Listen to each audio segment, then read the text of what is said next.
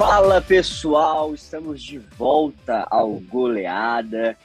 É começo de ano, depois desses recessos que a gente teve aí, de Natal, Réveillon, deu para dar uma descansada, deu para dar uma curtida.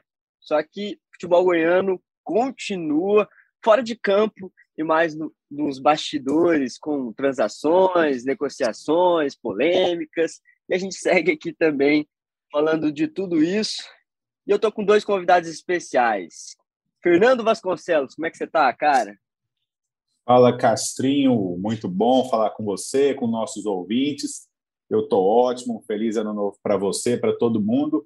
E essa é aquela época, né, Castrinho, que não tem jogos, mas talvez é aquela época que o torcedor fica mais ligado, mais apreensivo, querendo saber notícias de contratações. É, né, é, um, é um fato que bola e a gente vai falar muito aí sobre nossos principais clubes nessa retomada do goleada. A gente também está aqui, feliz ano novo também, Fernando, muito obrigado. A gente também está com Guilherme Gonçalves, o Metal, ele que deve ter no, no, no, Natal deve ter curtido um rock, aquelas músicas natalinas em versão de rock. Fala, Metal, feliz ano novo. Fala, Castrinho, feliz 2022 para você, para o Fernando, para todo mundo ligado no Goleada, com certeza. Ouvi sim um pouco de música, agora já focado nessa movimentação do mercado, muita notícia, né? muita coisa acontecendo, a movimentação dos clubes goianos, torcedor de olho, a gente tem muita coisa para falar. Vamos nessa. Fechou, então. E a gente então começa com o Atlético, um dos nossos representantes, né, que se manteve, né? A gente tem dois agora. O Atlético se manteve na Série A e é, primeiro, o Atlético é o nosso time que mais está se movimentando no mercado. É, a gente está gravando o um podcast nessa quarta-feira, é, dia 5 de janeiro, e ontem na terça, a gente já teve duas contratações importantes. A gente teve duas contratações importantes no Atlético. A chegada do atacante Leandro Bárcia e o meia Jorginho está de volta. Mas o Atlético também já, já tinha se movimentado também no, no, no, no mercado, já tinha feito outras cinco contratações, destaque para o Bela Torre, atacante que jogou no CSA na temporada passada, também teve a volta do Edson, é, outra volta importante, o Elton Rato, que voltou também de empréstimo do futebol japonês. Eu queria que vocês falassem, destacassem primeiro essas contratações mais recentes, mas também essa movimentação do Atlético no mercado.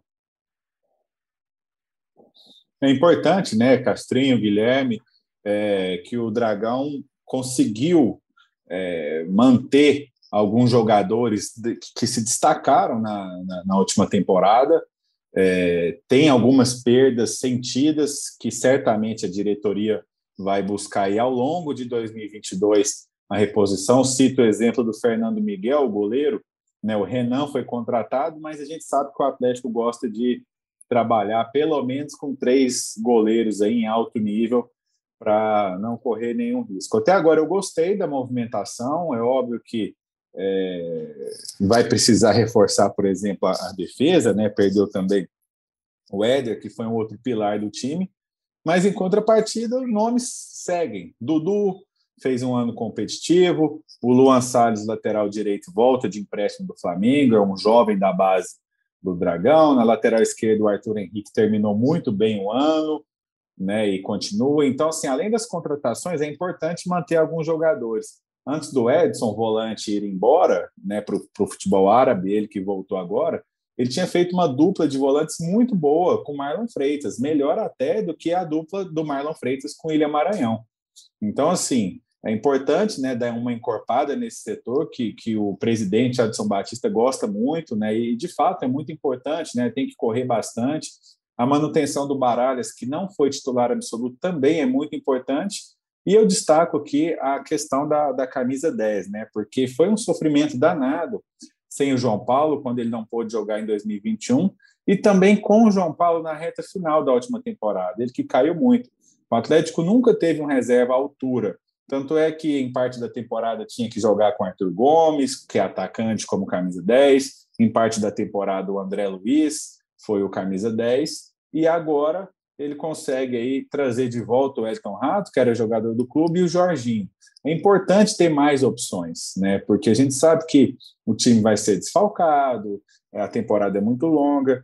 E, por exemplo, eu lembro que na, na temporada de 2020, o Atlético tinha o Elton Rato, mas também tinha o Chico e tinha o Matheus Vargas. Então, assim, o Rato ele não precisava necessariamente ser o camisa 10. Então, já dá mais alternativas a questão do ataque era mais urgente, digamos assim, né? Porque o ataque do Atlético de fato deixou a desejar.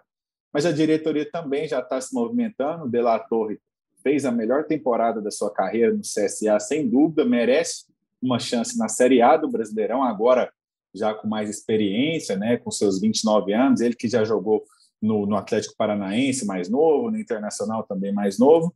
E a chegada do Barça, a gente já viu se for o Barça do Goiás, né, que jogou no Goiás em 2019, também uma boa contratação. Então, vejo o Atlético iniciando a temporada muito encorpado, mais uma temporada de Copa Sul-Americana, e eu estou otimista mais uma vez. Eu acredito que o Atlético, obviamente, é, não significa que vai ganhar, né? 2021 está aí para provar isso, mas é, é muito favorito aí no Campeonato Goiano e também deve fazer uma boa uma boa temporada aí nas outras competições que são de nível muito mais elevado, e eu destaco duas delas, o Brasileirão sempre e a Copa Sul-Americana.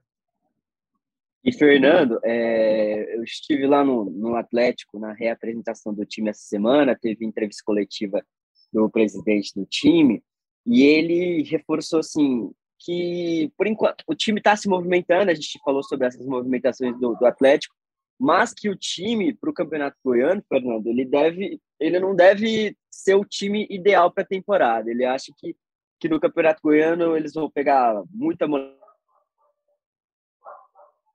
esse pessoal para jogar também o Campeonato Goiano e contratando aos poucos. A gente sabe que também é o perfil do time esperar o Campeonato Paulista terminar para trazer gente de lá também.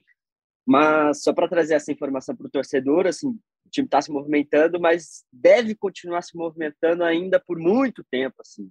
Eu, uma coisa que chamou a atenção do que você estava falando, é, e aí eu quero até lançar a pergunta para o Guilherme também, para ele falar é, sobre o Fernando Miguel. Essa ausência para mim também é a principal. E aí a chegada do Renan é, adiciona também com o Luan Poli, que já está no time e é um goleiro interessante. Vocês acham que, mesmo, mesmo tendo essas duas opções, o Renan que chegou e o Luan Poli, o Atlético vai atrás de um, de um goleiro ainda? O que, que você acha, Metal? Castrinho, acho que sim. Acho que o, acho que o Atlético ainda vai tentar buscar mais um goleiro. Luan Poli e Renan eu vejo mais ou menos assim do mesmo nível. Vai depender de quem quem se sair melhor nesse, nesse início de pré-temporada. O Renan já tem um tempo sem jogar, não joga desde julho, né? Porque estava sem clube, desde que voltou do exterior. O Luan Poli agora nem se reapresenta essa semana, né? Por conta da Covid. Então, assim, não se sabe quem vai largar na frente. É uma boa disputa, uma coisa interessante para a gente acompanhar. Mas, apesar disso, eu acredito que sim. Eu acredito que o Atlético vai buscar mais um goleiro, um goleiro talvez mais experiente aí. Como o Fernando disse, o Adson gosta de trabalhar com três goleiros. Ele tem uma frase, né? Clássica, assim, que todo ano ele repete. Ah, quando você tem dois goleiros, você, você tem, na verdade, só um. Quando você tem três, você tem dois. Então, assim, ele gosta de ter muita opção para o gol, justamente para não correr risco, né? Para não chegar num jogo e tá, ter jogador machu goleiro machucado, goleiro suspenso e ter, a, e ter que jogar com a terceira ou quarta opção. Então, assim, acredito que vai buscar um terceiro goleiro, sim, para ter muita opção para essa temporada. Gostei, tô com o Fernando, gostei das, das contratações do Atlético até agora. Não tem nenhum jogador assim brilhante nesses reforços, não, mas todos são jogadores sólidos, assim, são contratações sólidas. Não tem nenhuma aposta, né? Durante muito tempo o Atlético também começou os anos, assim, começou as temporadas com apostas, né? Por conta de questões financeiras, não não poder priorizar muito o Campeonato Goiano, ter que esperar um pouco para contratar. Nesse ano eu não vejo assim ninguém como aposta. São todos jogadores sólidos, né? Repito. O Edson, a gente já sabe como joga, o Dela Torre, ótimos números em 2021 pelo CSA. Renan, bom goleiro. Leandro Barça, Jorginho, já conhecemos também. Talvez o Ramon seja o reforço mais tímido aí, mas também tem boas características, né? Até destacando o que o Marcelo Cabo falou ontem sobre esse jogador.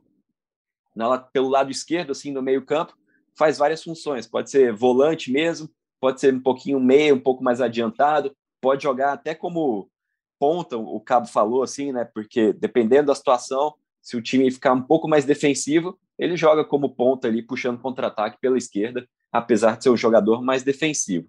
Então, assim, o Atlético está bem servido para esse começo de campeonato. Muitos jogadores ainda não devem jogar as primeiras rodadas do Goianão. O time vai se preparar principalmente para a primeira, primeira partida da Copa do Brasil, né? O, o Adson também falou isso, alguns jogadores que precisam de um cuidado maior na parte física, mas eu vejo com bons olhos aí esse começo de temporada do Atlético. É, eu acho que realmente o, o time está se preparando muito bem. Só para deixar aqui a informação para o torcedor, é, o Leandro Barça eu também é, gosto muito do futebol dele, mas na temporada passada ele só teve cinco jogos e um gol. Claro, ele passou por muitas lesões lá no esporte, só que, como o Fernando disse, no Goiás ele brilhou demais. Se ele apresentar aquele futebol do Goiás, ele tem tudo para fazer muito sucesso no Dragão. Vocês têm mais alguma coisa para falar sobre o Dragão ou podemos seguir? Então, Castrinho, eu acho que o Atlético há muitos anos já vem melhorando também nas suas categorias de base. Né? E na estreia da Copa São Paulo, a gente viu um jogo emocionante né, contra o Volta Redonda, um 3 a 2 com um jogador a menos. E, e, dentro desse planejamento de ter um cuidado maior, que o Guilherme falou de, de pensar em Copa do Brasil, de segurar um pouco aí no início do Campeonato Goiano, a gente certamente vai ver muitos garotos também sendo relacionados no estadual. Eu cito aqui, eu já é, o, o Luan Salles, né, que é, lateral direito, estava no Flamengo, né, o Atlético ele abriu mão de uma renovação, por exemplo, com o Arnaldo, que não era titular absoluto, mas é um cara que tem experiência, que jogou a Série A bem, que fez gol em Copa Sul-Americana lá contra o Libertar no Paraguai tamanha confiança no seu outro lateral direito criado na base. Né? E o time da Copinha, comandado pelo Rogério Correia, ex-zagueiro, atuou no Vila, no Goiânia, no Atlético Paranaense, o time tem outros bons nomes, né? Tem o Daniel no ataque, tem jogadores que já foram relacionados para a equipe principal. Então, assim, à medida que os anos passam, a gente vai vendo também um time mais forte na base. E para esse início de, de temporada é muito importante, porque a gente sabe, né?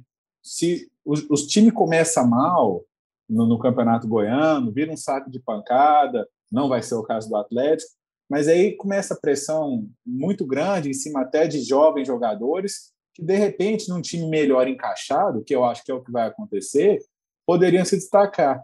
O Ramon não é jogador da base, mas é, eu concordo com a contratação dele e, e, essa questão que o Marcelo Cabo citou é muito importante. Eu vejo que o Ramon num time muito bem encaixado, um jogador canhoto, vai poder ali jogar ao lado do Marlon Freitas quando um jogador estiver suspenso. Então, assim, eu acho que é um time que tem peças e tem uma base para fazer essa transição né, e ganhar corpo com tranquilidade. Então, assim, a, a, tendência é que o início de temporada do Atlético seja igual ao do ano passado. Muito forte no Campeonato Goiano, né, que foi o melhor time disparado, e consiga também ser competitivo na Copa do Brasil e na Copa Sul-Americana, aí já vai depender também de, de sorteio das chaves. É, isso aí, eu também eu, eu, eu concordo também, é, principalmente nesse fato aí, Fernando, do, dos garotos da base, o Daniel ontem mesmo, a gente está falando do, do jogaço aí contra contra o Volta Redonda, o Daniel fez dois gols nesse, nesse jogo e ele é considerado uma grande joia aí do, do Atlético Goianiense. Vamos seguir então para a gente falar do nosso outro representante, o Goiás, que subiu, vai disputar a Série A. Tem três competições pela frente: Campeonato Goiano, Copa do Brasil. Então, a Série A. Eu, eu falo que, assim, não sei o que vocês acham, mas, assim, para o Goiás, essa, sempre essa mudança de série é algo é, é, talvez seja até mais, mais complicado do que disputar outra competição, porque o time tem que se preparar muito bem para jogar outro nível de futebol, assim, é outro nível de preparação. E o Goiás, gente, assim, é, tá começando a temporada, se reapresentou ontem, na terça-feira, se reapresentou sem um novo técnico. Glauber Ramos começou o trabalho mais uma vez. estava é, tendo negociação com o Dorival Júnior até ontem, aí depois as coisas esfriaram, parece que Dorival não vem mais, pelo que já foi falado também, que, eu, que eu apurei, assim, pode vir nome de, de técnico estrangeiro, mas ainda não tem um nome ainda, de fato, para apresentar, para começar as negociações. E o Goiás, além de tudo, apresentou dois jogadores apenas. É, o time apresentou o Caetano, zagueiro, e o Vinícius, atacante. Só que o time, é, acho que é bom a gente começar falando sobre o Goiás, além de todas essas particularidades, tem o problema da negociação do Michael. Então, eu queria até é, que vocês começassem falando, vocês que fizeram uma matéria para o nosso site, matéria bem legal, o pessoal pode até conferir lá no ge.globo barra GO, uma matéria falando sobre esse embrólio aí do Michael. O Goiás é, apresentou essas duas novas contratações, mas dá para registrar esse, esse pessoal, esses jogadores? É, Castrinho, o Goiás nesse momento não pode registrar, não pode registrar jogadores. Contratou aí dois atletas até o momento. O Goiás ainda está um pouco tímido, né? Que é o contratou o zagueiro Caetano do Corinthians, chega por empréstimo. Contratou o atacante Vinícius, ex-náutico, chega por empréstimo do Bahia dois jogadores, e assim, o Goiás pode contratar quantos, quantos atletas ele quiser, mas neste momento ele não pode registrar. O Goiás está punido né, pela CBF, pela CNRD, né, que é uma câmara de resoluções de disputas assim judiciais, que envolvem também compra e venda de jogadores. Nesse momento, o Goiás está punido por conta de uma dívida referente ao atacante Michael, uma dívida junto ao Goianese. O Goiás será obrigado a repassar um valor de 720 mil para o Goianese referente, referente a essa venda do, do Michael. Enquanto não repassar, enquanto não pagar essa dívida, o Goiás pode contratar, mas não pode registrar jogadores. Então, assim, nesse momento, se o Campeonato Goiano começasse amanhã, Caetano e Vinícius não poderão jogar, porque não estão registrados. O Goiás só poderá registrar depois que pagar essa dívida. A janela de transferência do, a primeira janela de transferência do futebol brasileiro nesse ano começa agora em 19 de abril, então assim, o Goiás pode pagar dia 19, pode pagar dia 21, 22, Goiás escolhe, mas só pode registrar a partir do dia 19 ou de quando pagar. E aí só assim para ter esses jogadores à disposição. Mais peças devem chegar, né? O Goiás deve contratar mais jogadores, claro, mas está tímido por enquanto. E eu vejo como um grande problema assim, essa questão de começar o ano sem um treinador definitivo. Dorival Júnior, pouco provável, né? Cada vez mais distante, apesar de ser a preferência do presidente. Vai começar com Glauber, um treinador que tem potencial, tem seu valor, mas eu acho assim que se já se o Goiás já tivesse uma estratégia de ser certeiro assim para contratar um treinador, começar a temporada, esses 22, 23 dias até a estreia no Campeonato Goiano, seria muito mais produtivo, acho que seria muito interessante. Não, não, não é, não parece que vai ser o que o que vai se desenhar, o que está se, desen... tá se desenhando, o que vai acontecer. Então, assim, o Goiás pode, claro, acontecer de ter uma temporada vitoriosa, como teve em 2021, conquistando acesso agora em 2022, mesmo deixando um pouco mais para frente para contratar grandes reforços e treinador, pode, mas é sempre um grande risco, né? Nem sempre ele vai conseguir seus objetivos, como conseguiu em 2021, deixando um pouquinho mais para frente, né? Contratando, por exemplo, só para a Série A. Eu acho que o Goiás tinha que ter um planejamento mais é, precoce, já contratar de agora, de início, mas não é o que, o que vai acontecer. A gente vai ficar de olho em relação a essa questão da, do transfer ban, né? Provavelmente o Goiás vai pagar e mais para frente vai inscrever jogadores, mas nesse momento não pode registrá-los. Eu acho, o, o Fernando, que o Goiás, se fosse Fórmula 1, já largava lá atrás, só com esse fato de, de começar o planejamento sem um treinador. Eu acho que, que para eu acredito assim que, que o técnico é importante. E olha que o time teve todos esses dias depois do fim da Série B para pensar num novo nome para o comando da equipe. Eu, desde o início se falava do nome do Dorival, mas a gente já comentava na redação que era um cara difícil de vir. Ele não trabalha desde 2020. O último trabalho dele foi no Atlético Paranaense. Desde então, ele abandonou, ele não abandonou a carreira, mas ele deu uma pausa na carreira. O que você acha, Fernando? O time tá, começa com sem um técnico, isso vai, vai prejudicar para a temporada? Prejudica, prejudica muito, porque assim, Um treinador hoje em dia, principalmente se for um treinador experiente, que é o que o, o presidente Paulo Rogério Pinheiro é, falou abertamente em entrevistas, inclusive para nós, quando terminou a Série B, é, esse tipo de treinador ele também é importante para a contratação de jogadores. Né? Ele também tem os contatos, ele também tem o um poder de convencimento, e agora o Goiás está na Série A. Né? Então, assim, o planejamento de 2021 já foi muito arriscado, mas era o que o clube poderia fazer.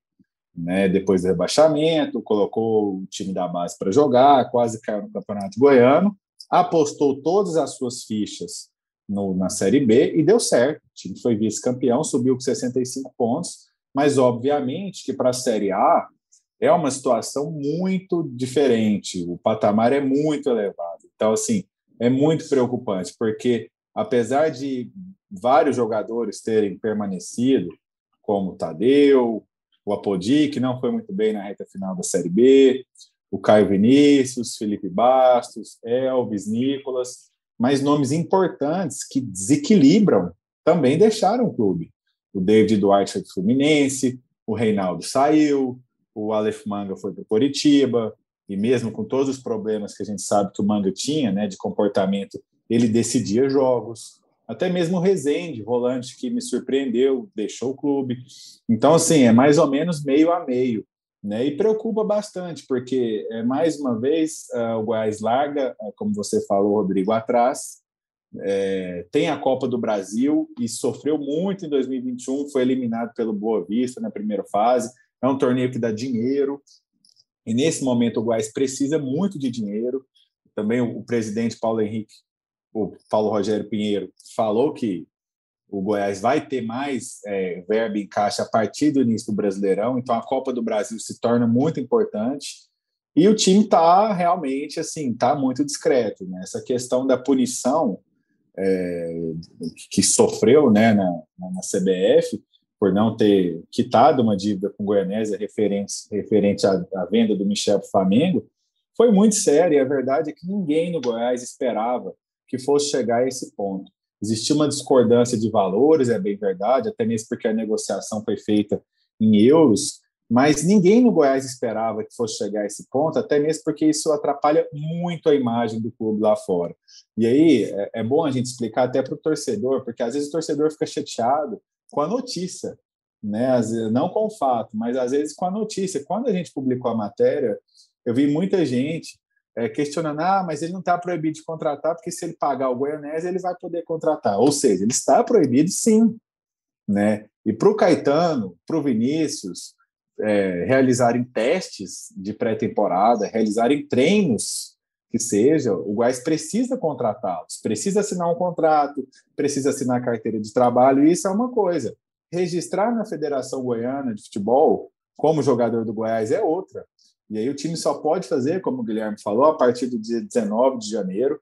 É óbvio, assim, eu acredito que vai sim, vai quitar ou vai apresentar um plano de, de parcelamento junto ao Goianésia, senão não teria contratado dois jogadores, mas é uma situação que deixa o time com a imagem bastante prejudicada.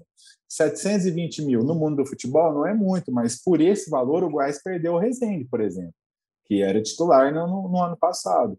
Então, assim, eu acho que o Goiás é, começa com problemas.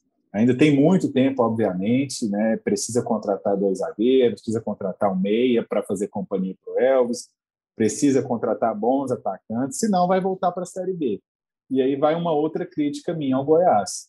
O presidente está licenciado, né? Se não me engano, é o Paulo Rogério, mas alguém precisa falar em nome do Goiás. Né? Esse início de ano, alguém precisa falar, cita o exemplo do Vila Nova e do Atlético. Ou se quiser que a gente pegue outros estados, a gente pega.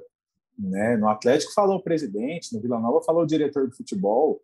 É, vem cá, como é que vai ser o planejamento do Goiás para 2022? Como é que estão resolvendo essa questão com o Goianese? São, são falas. Né? Quando você mostra a cara, você acaba melhorando a imagem do clube. E o Goiás ninguém fala, né? a gente vê é, muitas vezes o, clube parece emburrado, né, porque não tem o prestígio que já teve é, na maioria do tempo aí dentro do futebol goiano, né, mas alguém precisa falar em nome do Goiás. Se não for o presidente que, está licenciado, que seja o vice, que seja o Arley Menezes, que seja o Edmilson Pinheiro, né, que a gente recebeu é, fotos né, da reapresentação do Goiás na, na terça-feira, na segunda, foi na terça do Goiás, perdão. E o Edminho estava lá no vestiário. É ele que negocia, é ele que contrata. Vem cá, qual dirigente que vai falar em nome do Goiás? Alguém precisa falar, isso é importante. Né? A gente já viu que vai ter, por exemplo, coletiva com preparador físico, muito importante também, início de temporada. Né? Mas vem cá, quem é que responde pelo clube? Né? Quais são as diretrizes do Goiás? Então está faltando muita coisa, está faltando muita coisa é, de, de, forma até institucional mesmo. Né? Isso me preocupa bastante, porque embora isso às vezes pareça irrelevante, mas a imagem do clube ela conta muito e às vezes ela serve de desempate para um jogador, para um treinador. Né? Então assim, eu acho que o Goiás tem que olhar mais, né, para o que está sendo feito em outros clubes, em Goiás, né, fora, olhar para o Fortaleza, enfim, e, e tentar voltar aí a, a, se impor na Série A do Campeonato Brasileiro. E isso só vai acontecer se a diretoria fizer sua parte também.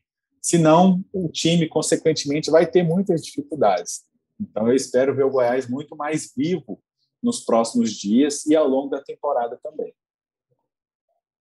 É, eu concordo. E, e, principalmente, Fernando, pensando por um lado, você está falando aí de, de, de, trazer reforços também, de, de botar a cara para falar sobre essas soluções de problemas, eu acho que ainda é, é, urgente porque o time mudou de patamar. Eu acho que assim, não dá para disputar uma Série A com um time de Série B e não querer sofrer depois, não querer é, brigar contra rebaixamento. Eu acho que assim, tem que se preparar para disputar o campeonato de fato.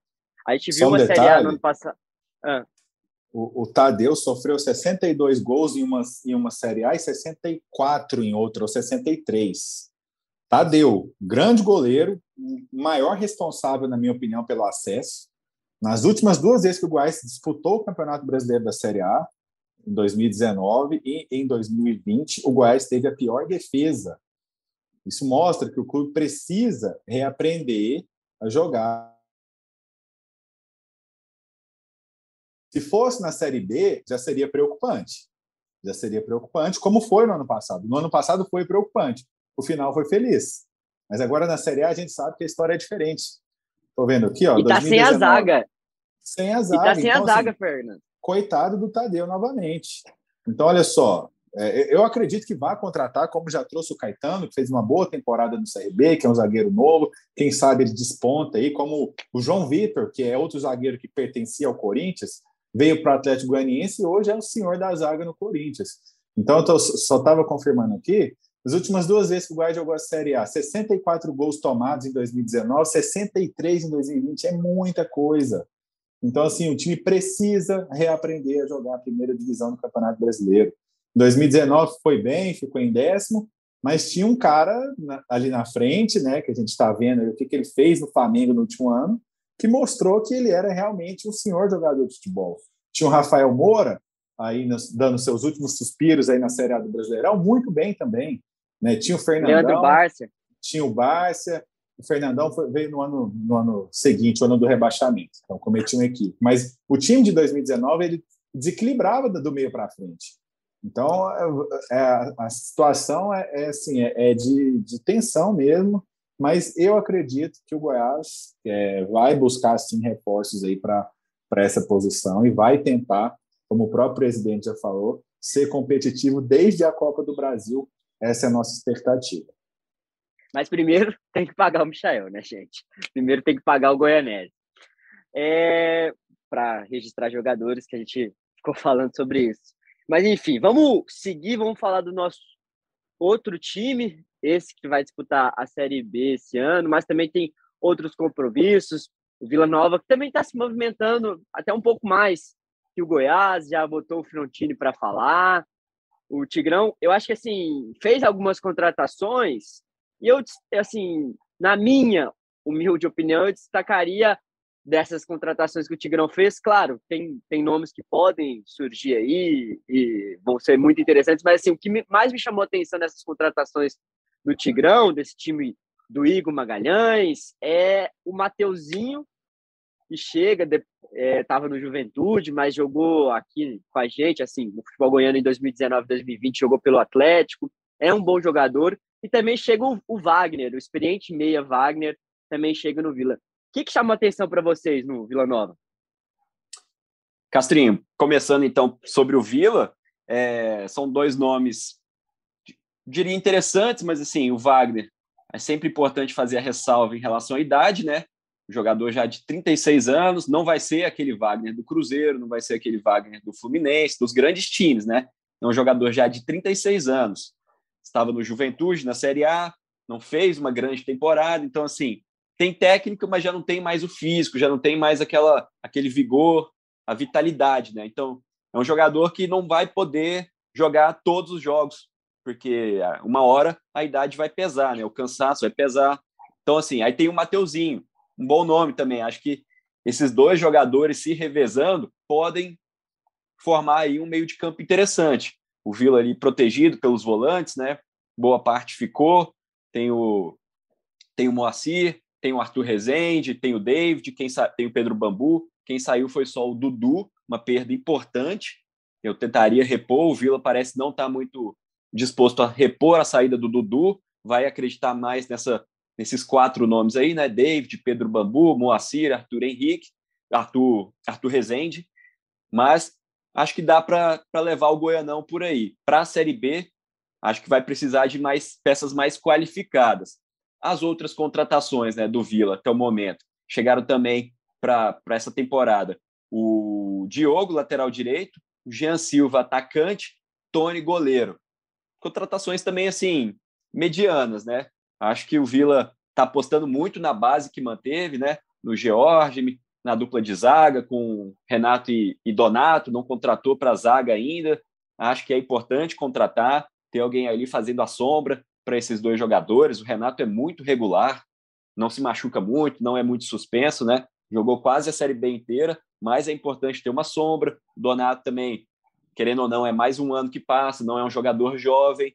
É, e no ataque, o Vila, por enquanto, contratou só o Jean Silva. Acho que também precisava contratar alguém para repor a saída do Alisson, do Pedro, do Pedro Júnior. O Cleiton ficou, mas acho que é bom ter um jogador também para fazer uma sombra. Então, assim, vamos aguardar, mas por enquanto, contratações tímidas também, no máximo é, regulares, não são igual, igual a gente estava falando do Atlético, assim, contratações muito sólidas, né? Assim, nessas aqui do Vila, eu vejo muitas, muitas dúvidas, né? Não sei se o Diogo vai ser o, lateral direito para chegar e jogar, nem o Jean Silva. Não sei se vai ser um, um atacante para chegar e jogar. Então, assim, vamos ficar de olho. O problema é que também o Vila, ao contrário de Atlético e Goiás, acho que não vai contratar mais tanto assim para o Campeonato Goiano, né? Se chegar uma peça ou outra, vai ser, vai ser muito, assim, uma ou duas peças, mas poderia tentar fazer um esforçozinho, né? Até porque entrou um dinheiro com a saída do Dudu, com a saída do Alisson. Acho que o Vila poderia tentar reforçar mais um pouco esse time para já entrar forte no Campeonato Goiano e também na disputa da Copa do Brasil. Eu acho que, e pro, passando a pergunta para o Fernando, ainda tem mais uma coisa, viu, Metal? É, eu acho que uma coisa que é um retorno de empréstimo, mas para mim é como se fosse uma contratação, que é o retorno do Pablo, estava no Bahia. É um jogador muito interessante. Se voltar, se ficar, né? Assim, se ficar, é, é, se, se ficar, se voltar e se ficar, para mim é uma contratação porque porque ele jogou aqui antes de ir para o Bahia, ele seria muito bom, ia ser uma, uma contratação para o Vila. O que você acha, Fernando? É, ele poderia ser o reserva do Dudu, né? É, jogou, jogaram juntos, né? O Pablo, de fato, fez uma, uma ótima temporada. É, ele começou como meia, como camisa 10 mesmo, no Atlético Goianiense.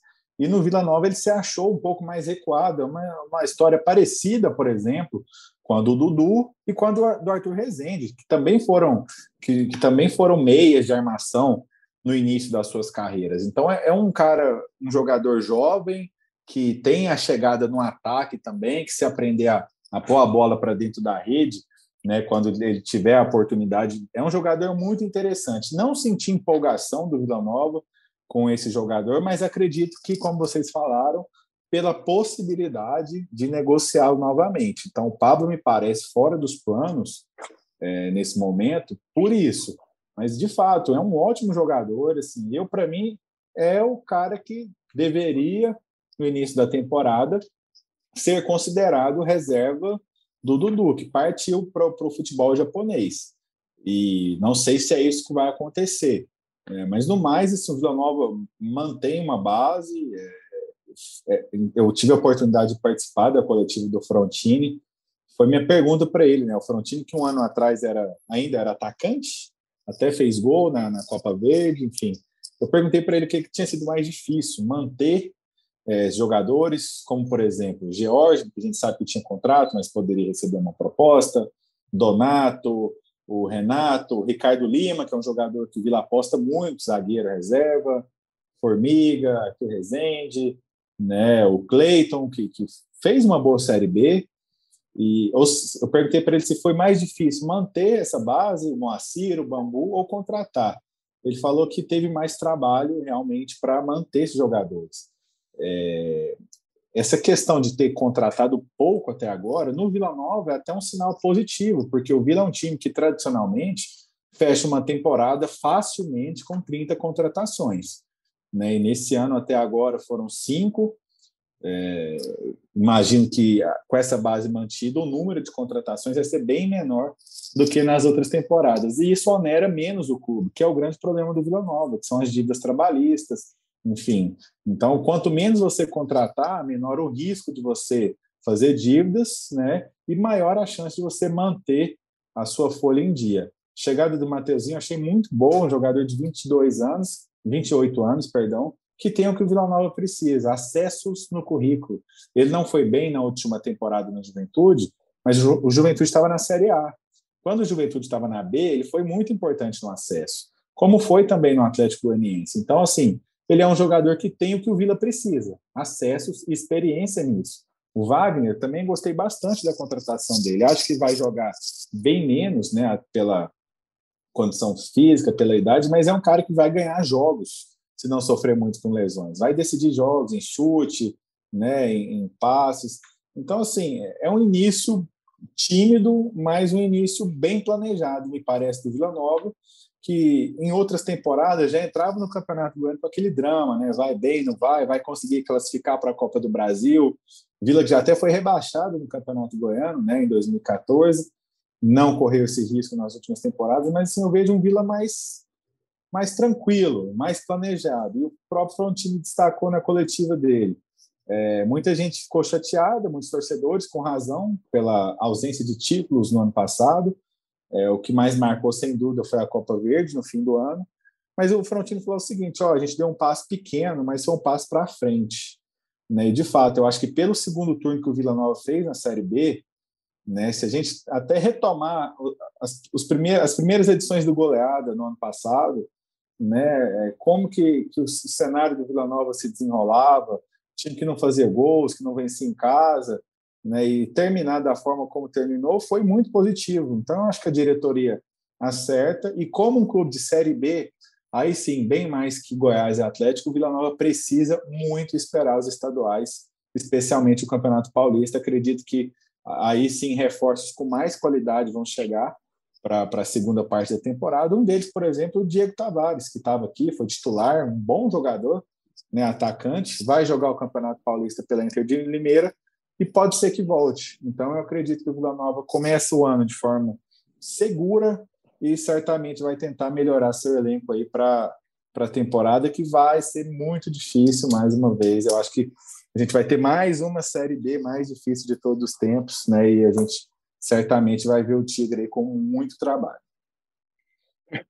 Todo ano a gente fala, cada, cada, cada Série B é mais difícil que a outra. Daqui a pouco vai ser, todo mundo vai querer ser rebaixado para disputar a Série B, porque está cada vez mais complicado disputar a Série B. Eu já acho que, que é uma competição mais difícil que a Série A já faz algum tempo, não pela qualidade do futebol, mas por, pelos jogos que se apresentam, são jogos sempre muito difíceis.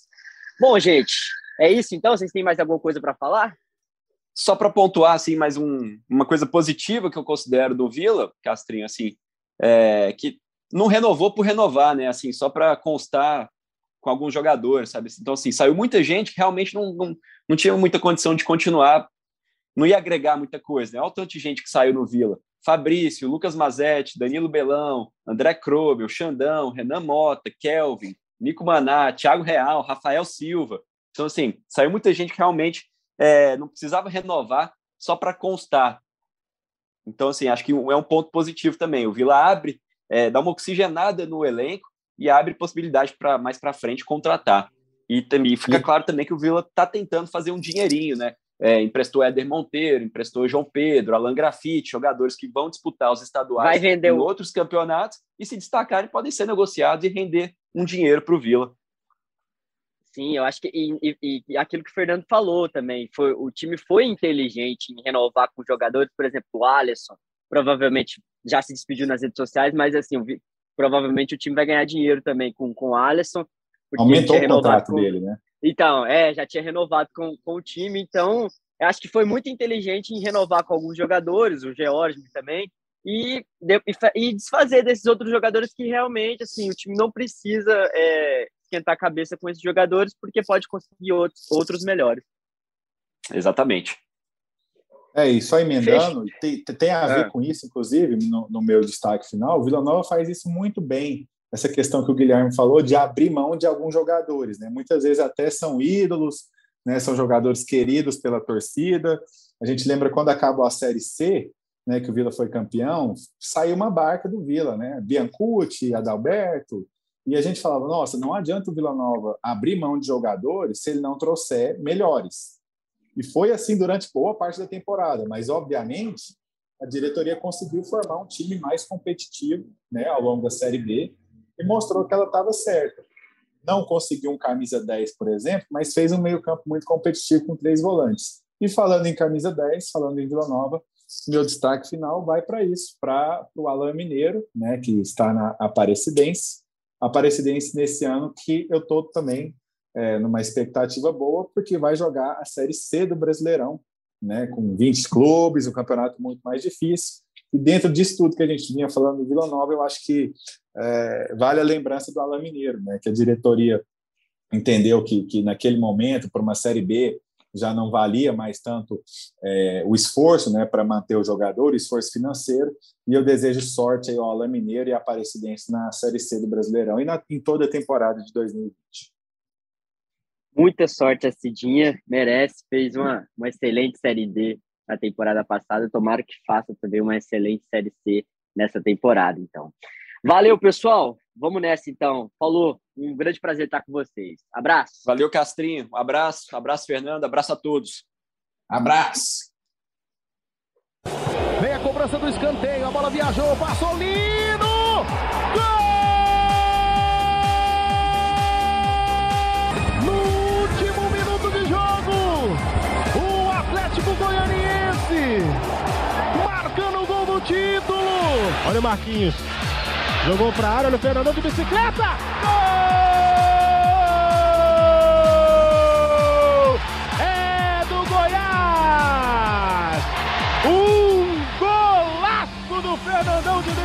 Bicicleta. Moisés tá pintando o título. Aqui na esquerda, bateu de canhota. A bola vai entrando, chega, tira, encaixou. É nosso, é nosso, é nosso, é nosso, é nosso.